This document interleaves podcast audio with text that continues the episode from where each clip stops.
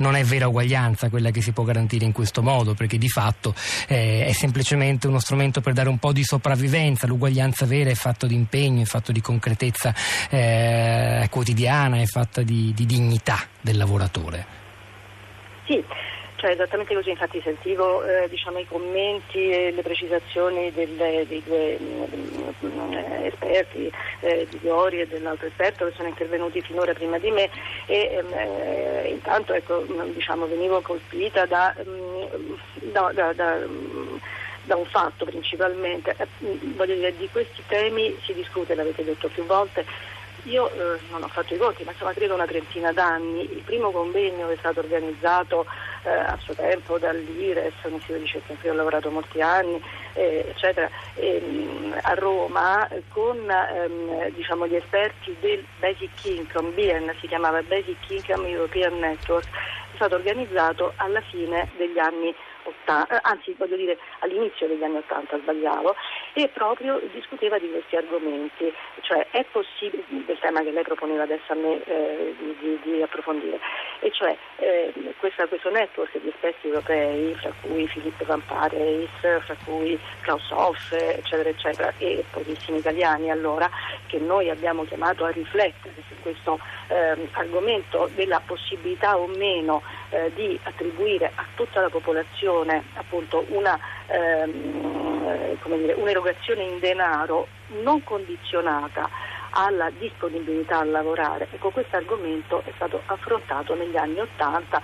e, e, poi eh, è proseguito in maniera piuttosto classica, direi, in questi ultimi 30 anni, ehm, eh, assumendo appunto configurazioni diverse, elementi di attualità diversi, eccetera, eccetera. Quello che ehm, eh, mi colpisce è come diciamo, da questa eh, come dire, ampiezza e generalità della proposta ehm, si sia passati eh, appunto in maniera alterna a, ehm, eh, dire, a, a, a dimenticarsene poi eh, e anche a dimenticarsi diciamo, tutti i passaggi che non sono solo non realistici, le persone che sono intervenute prima di me eh, hanno chiarito bene credo ehm, finora diciamo, le problematiche connesse al, alle terminologie assunte da queste proposte, ma io vorrei dire che intanto reddito, la prima proposta eh, fu di basic income, cioè di reddito di base non condizionato alla disponibilità a lavorare, ma neppure condizionato, come lei ricordava, alla eh, eh effettiva condizione di povertà,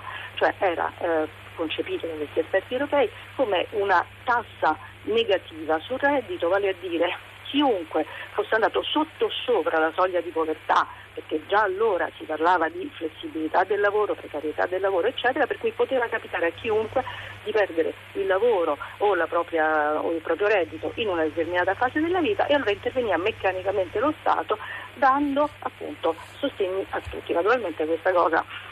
era insostenibile, eh, si dice subito, era insostenibile sia sotto il profilo eh, diciamo, della sostenibilità economica sia anche mm, dire, quasi dell'etica pubblica, eh, eh, cioè ci sarebbero stati soprattutto in paesi come il nostro, paesi mediterranei, anche molto eh, contaminati diciamo, da comportamenti opportunistici, eccetera, la possibilità che molti avrebbero approfittato eh, di questa possibilità. E dunque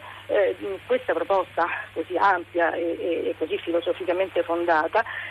generò altre due proposte quella del reddito minimo garantito, e cioè con tutte le condizionalità che ora richiama il Movimento 5 Stelle, o quella del reddito di cittadinanza, che vorrei dire non è tanto legato alla cittadinanza intesa come eh, avere un passaporto, insomma. avere un passaporto, ma contribuire come cittadino attivo al, al funzionamento e al benessere della collettività a cui si appartiene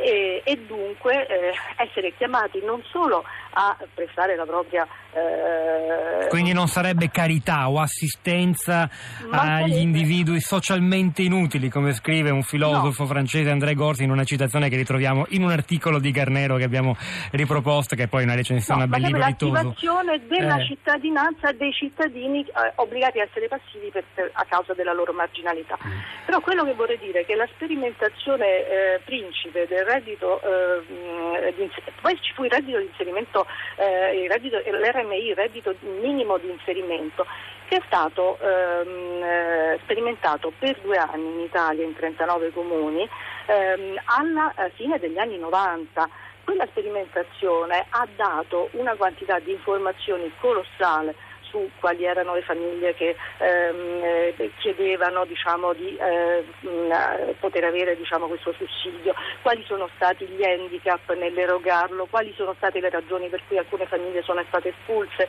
dalla mm. sperimentazione e così via. Dopo quella sperimentazione praticamente mh, diciamo, l'80% delle, eh, comunque la stragrande maggioranza delle regioni italiane ha introdotto a sua volta un reddito minimo di inserimento, poi eh, c'è stata la legge 328 di riforma de, del sistema socio-assistenziale su base locale, do, mh, prima della riforma del titolo quinto della Costituzione. E lì di nuovo eh, sono state fatte moltissime sperimentazioni nei comuni, adesso c'è giustamente veniva richiamata eh, il SIA Insomma, quello che colpisce è come, eh, come dire, si continui nel dibattito politico italiano a proporre ehm, di, eh, a, alle persone, ai cittadini, a chi si interessa di politica, anche a chi non si interessa di politica, di cose rilanciate genericamente nel dibattito come se nulla ci fosse stato in questi 30 anni, perché non si prende in considerazione quello che, se non altro, in termini di esiti delle sperimentazioni, esiti delle, ehm, dire, delle pratiche